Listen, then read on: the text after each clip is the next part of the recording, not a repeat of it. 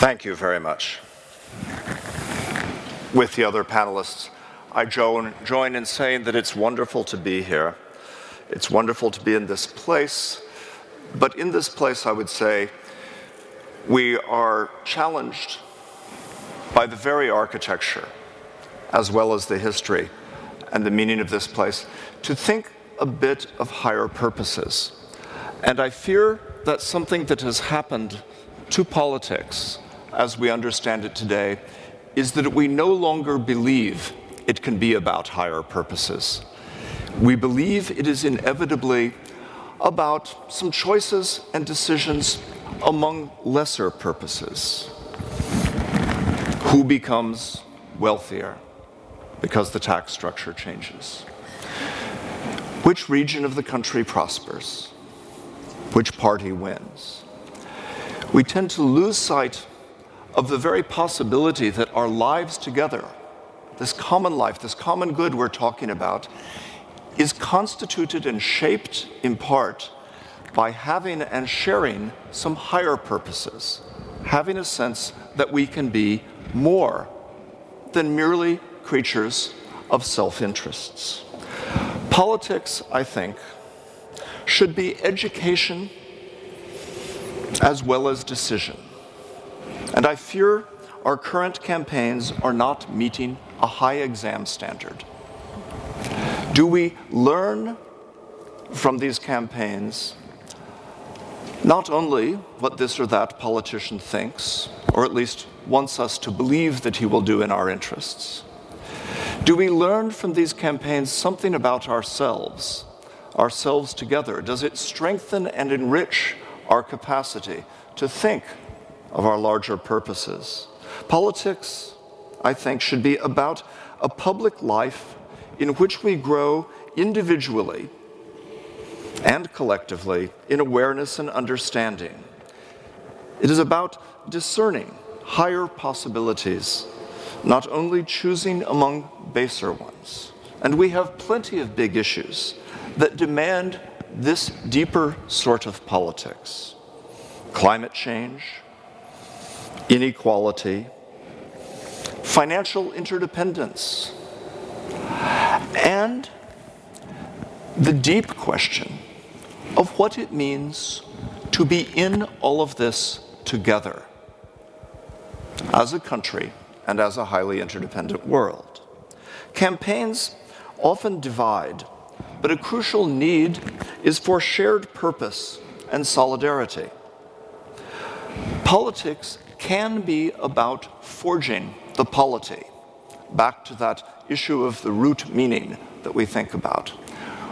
We don't just find ourselves in a polity in the United Kingdom. We have before us as an object of politics what it means to be in the United Kingdom, whether the United Kingdom will remain united or in fact will be pulled apart by different nationalisms. What institutions would make it worth valuing this united kingdom, which I fear is threatened, but which we should value.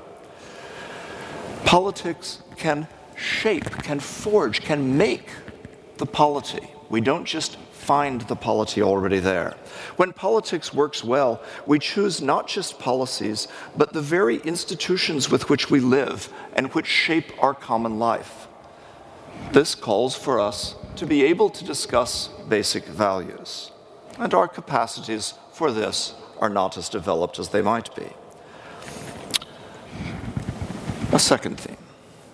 When we speak of civil society, and indeed I agree very much that this has to be on the agenda, we shouldn't think of it as just outside of government and the market. There's a common everyday sense that says, well, there's the market, there's government, and there's this other province of civil society. I think that we are rightly led to think about connections as my predecessor did. It's right to think about society itself and not just the way it's carved up. One of the problems with speaking of civil society in this sector specific way is that it rather accepts that government and markets don't have the kinds of shared responsibilities that civil society has. We shouldn't accept the notion that the market is a perfectly self regulating system. We should recognize that that is a device by which we analyze it, that it's a partial truth, but that markets are interwoven in all aspects of our lives. The same for government. It's not just those people over in Westminster. Right? It is something through politics which is part of all of our lives in this. We should see society itself as civil insofar as it connects us in a self regulating, in a civic way to each other and enables us to live lives we want. We cannot, after all, thrive without it. The common good, then, is a good that joins us in a common life. It is not just a different distribution of private goods. There are many private goods, and they should be distributed fairly. I have no problem with that notion. But it would limit us enormously if we lacked a sense of a common good that united us, that was ours only because it was shared. Think of the planet, climate change, extreme weather events, the inhabitation of the earth is shared. But think closer to home of community and the existence of community or the absence of it, because I think we often are worried that the word no longer signals what it once did in our lives but is just another name for saying the place we happen to live. If we approach this as merely the sum of our private and separate individual interests and ask only about distribution, we miss the creation of real life together. And for this, we need public engagement. We need not just the institutions of government or market, nor even charitable institutions and civil society and others, but public engagement. We need to talk to each other. We need to be able to inform each other. We need to know each other to forge common purposes. Indeed, we even need universities to offer public knowledge, not only to contain knowledge within their boundaries. Business indeed remains basic in this business. And I would want to add one thing to the discussion of business it's not just big business. When we think of business and the role of business, we shouldn't think just of the City of London and just of enormous corporations. We should think of small businesses and whether they thrive, right? Of local tea shops, of the dry cleaners, of all manner of small businesses that are part of the fabric of society and are hard to separate from what we call civil society or the public sphere because if we want to get together and talk in public, we go to that tea shop. And that's where we meet we go to a restaurant. We are, businesses are part of our lives. They are not just that distant big business. And we should recognize entrepreneurs.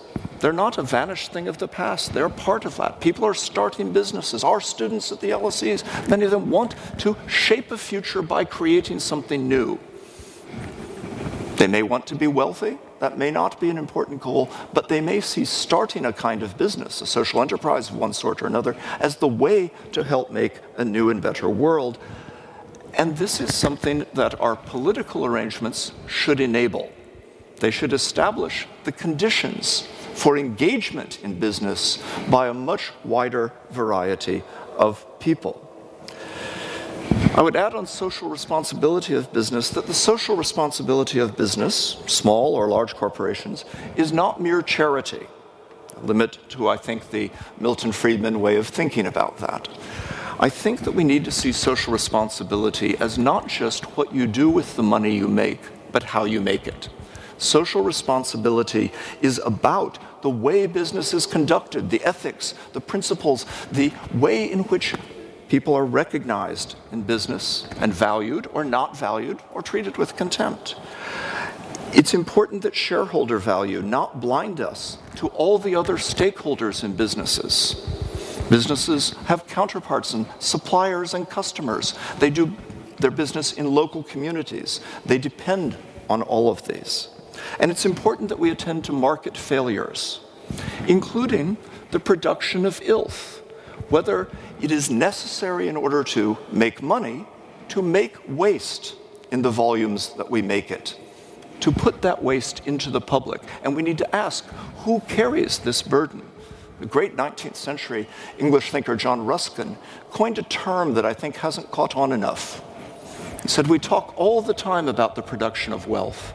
What about the production of ilth, the bad stuff? How much ilth is being created in order to allow the creation and accumulation of wealth? And this is a question our public engagements should engage.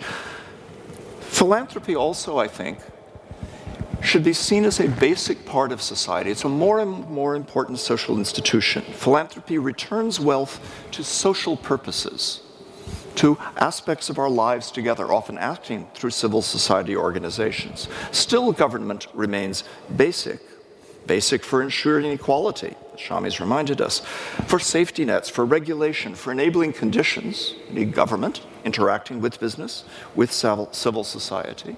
A challenge for today is that government is mostly national, but global interconnections are escapable, inescapable to us all. And what we have taken to be our fixed national boundaries are in dispute and open to revision. This is a challenge for a common purpose at the level of government. And we face it as a moral challenge and a political challenge. Take the issue of migration and the specific version of the deaths in the Mediterranean of so many people crossing to Britain. And remind yourself that this isn't just happening because politics are bad somewhere else, in the Sudan or, the, or Eritrea, or because there's poverty in the world and there shall always be the poor.